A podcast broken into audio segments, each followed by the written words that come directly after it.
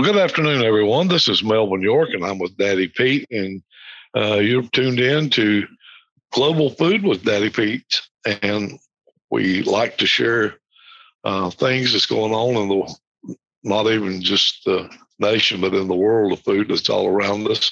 What's going on? If we see shortages, uh, we talk about GMO, some of the GEs, um, or some of the people that don't understand, and uh, actually there is, I ran across something, and I do believe that uh, we do have all of the credits here below. Uh, let me just start out and tell you who these are from. Uh, I'm pretty sure that uh, as I was thumbing through, I ran across this uh, page on Publix. Uh, had a link to it off the Publix store, and it's really good. Some of the things, the credits would be that the Orthodox Union um, will be part of them. United States Department of Ag, uh, twice, uh, Agriculture, Biotechnology, um, Yakubu, G- Jeannie Yakubu, uh, MS. Uh, then we have uh, Catherine McManus, uh, also MS and more, um, with the Vegetarian Resource Group, United States Department of Agriculture again, uh, the Cattlemen's Beef and Broad National National uh, Cattlemen's Beef Association, United States Department of Ag again, and the United States Department of Ag. So those are the credits these articles came from, and these technology.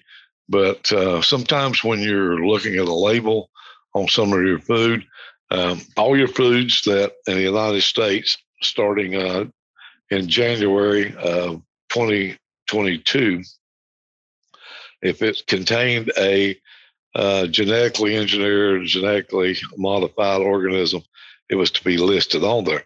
Now, I was looking at uh, a pack of M&Ms uh, that I, the movie type that I'd bought for one of my grandchildren. I happened to look on the bottom, and it contains a genetically modified organism. Uh, I think is the way they wrote that.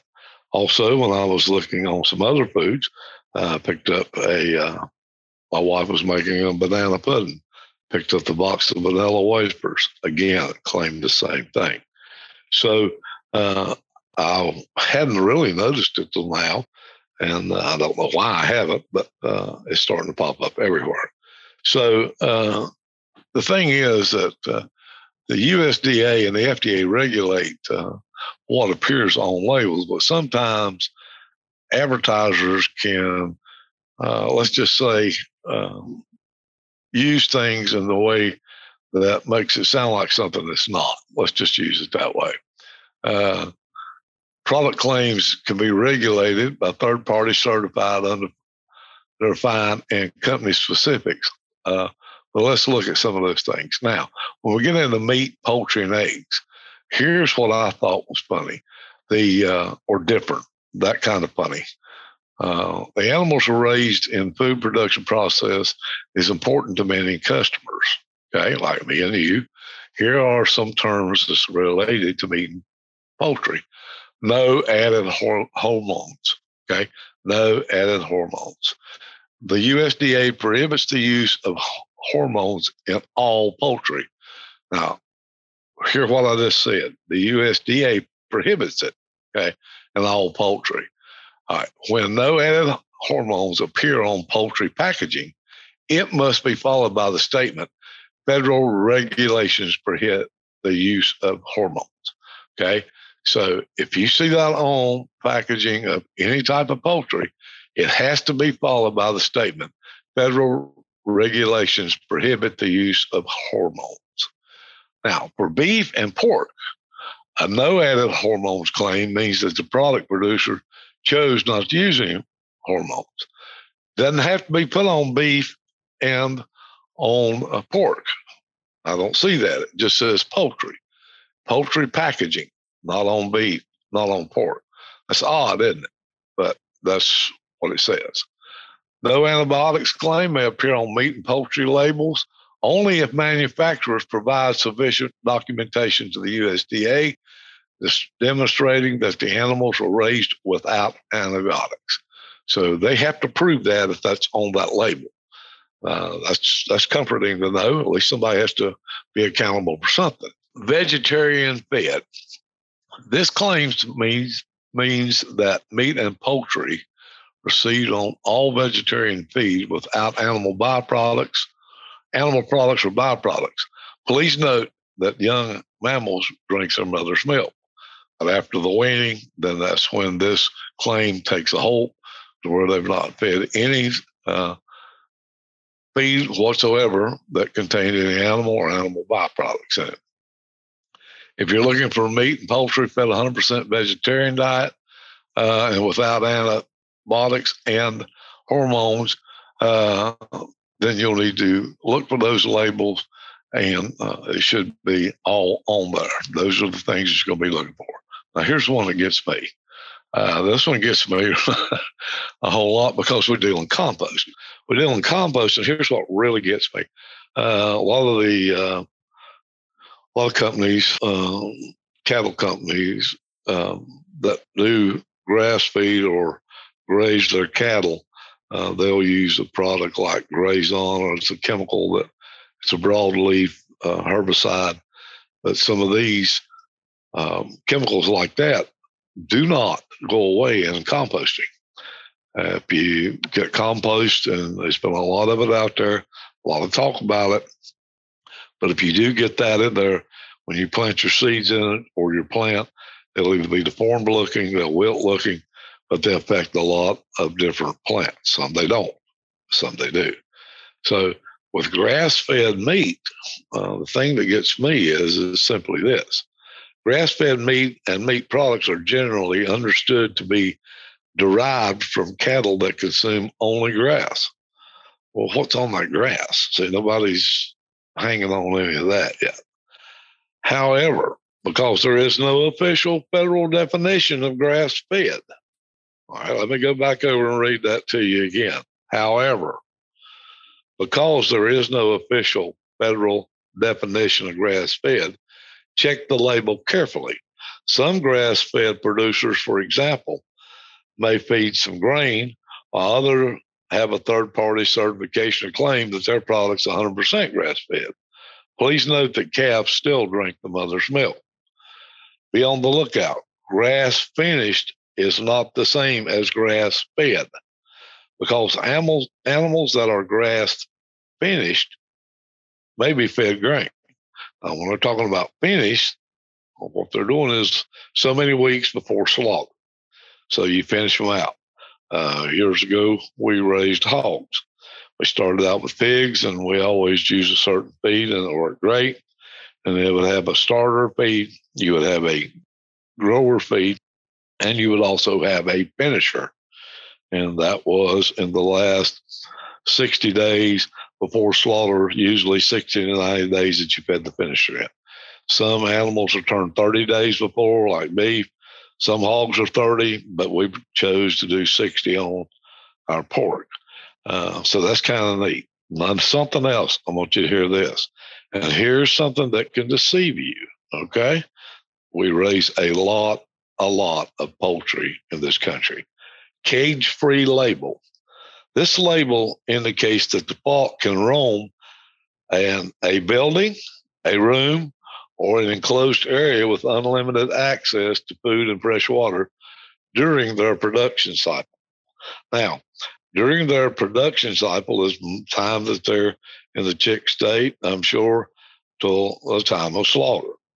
But doesn't say anything about being outside. It said the label indicates that the flock can roam a building, a room, or an enclosed area with unlimited access to food and fresh water during their production cycle. So, as long as they do have the two things, they have access to unlimited food and unlimited water, then they could be roamed inside a chicken house and a room, it says, an enclosed area. Um, but that's not free range. Cage free means they're not confined to a cage. Does not mean that they're not confined to a building or a housing. Okay? There's a difference. Now, they are required, if you use that terminology, to have food and water at, accessible 100% of the time. Now, free range. That's for chicken and eggs. Free range means that the flock has access to the outdoors. You see the difference now? For beef, pork, and other meats, the supplier must provide documentation as well as define what they mean by that claim. For example, with beef, a company may choose to define free range having never combined to a feedlot. It must be noted on the packaging. Now, I thought that was kind of uh, really just a little bit funny. Um, and I mean funny, ha ha ha. But we're going to skip over some of the fish and all. We're not going to get into all of that here uh, today. I'm just trying to give you an overview of what's going on. Uh, I think that the last time I read, I believe our numbers was 92, 94% of most of our seafood is imported in the United States. But uh, let's just go down to what nutrition and be that. Uh, what is a vegetarian? Okay. In general, uh, vegetarians do not eat meat, fish, or poultry. That's a vegetarian. Okay. Uh, also, uh, what's the difference between a vegetarian and a vegan? Well, in addition, a vegan, in addition to being a vegetarian, they typically do not consume animal products or byproducts such as eggs, dairy items, or honey. All right, let's go on. Plant based. Plant based, we're getting into another food. Plant based or plant forward eating patterns focus on foods derived from plants, including fruits, vegetables, nuts, seeds, oil, all grains, legumes, and beans. This doesn't have to mean entirely cutting out meat or dairy from your diet. is choosing more foods that are plant sourced. Okay. Uh, plant based foods are on trend with new options appearing in every category. Uh, so there you go again. There's new foods coming out every day. So just wanted to give you a little bit about that. And then here's the one that we've been talking about a lot uh, GMO and GEs. A, genet- a genetically modified organism or GMO is a plant, animal, or microorganism with altered genetic material or DNA. Some customers have concerns about consuming uh, GMOs, and many manufacturers include non GMO, and GMO free on their products. Despite uh, all the non GMO labeling, there are actually a limited number of GMO crops grown and sold in the United States. Um, bioengineered foods and GMO uh, there are a small bit of difference, but that usually comes into where they're taking and when they process oils and refine them more and more and more. Uh, it's important to understand that. Um, but in order to ensure that labeling on genetically modified foods is consistent, the USDA's National Bioengineered Food Disclosure Standard defines bioengineered foods as those containing detectable genetic material that has been modified through certain lab techniques and cannot be created through conventional breeding or found in nature. Let me go over that again so you'll understand what uh, a GE or a GMO is. In order to ensure that the labeling, labeling on genetically modified foods is consistent, the USDA National Bioengineered Food Disclosure Standard defines bioengineered foods as those containing detectable genetic material that has not been modified or that has been modified through certain lab techniques and cannot be created through conventional breeding or found in nature. For each of these food, manufacturers must include the BE symbol, words, or others disclosures on the packaging by January 1, 2022. Remember, we talked about that. So let me just give you a quick rundown and uh, we're going to let you go until the next time, but of some of the bioengineered crops that we do grow in the United States, alfalfa is one. Uh, there's a lot of um, hay that's made from alfalfa. Canola is one. Apples, the Arctic variety, is one. That's uh, GE. Corn, uh, cotton, eggplant, papaya, uh, the pink flesh pineapple, potatoes, salmon, and that's the uh, AquAdvantage soybeans, summer squash, and sugar beets. Uh, those are just some of the things that you do. You need to start looking on your uh, in your at the bottom of the ingredients on the container, on the box, on the packaging. You should see a symbol to let you know if it contains genetically modified organisms or GEs. Now, uh, in one of our podcasts, we went back over 4,000 items in a grocery store contain corn in some form. Most of your corn now is uh, grown in America uh, for commercial use is, I think it's 92, 93%. Uh, soybeans is, I believe, is even higher. And I think that when you look through uh, the shelves on or how much uh, products or how many products soybeans are used in, I think you're going to find that you'll see that probably that same 4,000 or more, just like corn. Um, sometimes the same products will have both the corn and soy. Some, um, you know, maybe have one or the other. So these are things to be on the lookout for. So if you're looking for GMO or GEs in your food, it should be labeled. Uh, check out when it, the ingredients below that should be a statement saying that or be a symbol on it. Symbol will be uh, GMO, it will be GE, uh, it'll say genetically modified, but you should see it on there somewhere. Well, until next time, we certainly do appreciate y'all tuning in, and we are trying to keep uh, informed on what it's doing as far in the world of food, not just in the nation, but in the world.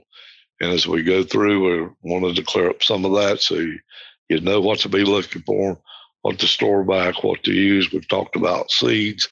So now we're talking about your choices of food in the grocery store and, and in the marketplace. Uh, if you have any questions or any comments, you can go to daddypete's.com. That's our webpage. Click on our podcast, and, uh, the, and we do have a place there that you could uh, leave a comment or ask a question. Also, you'll find the archive of our podcast. You can go back through and listen to those. If there's one that uh, you missed or one that you would like to hear again, uh, another thing, we do offer you a gardening newsletter that uh, we send out once a month. You can sign up for that. You'll get that in your email.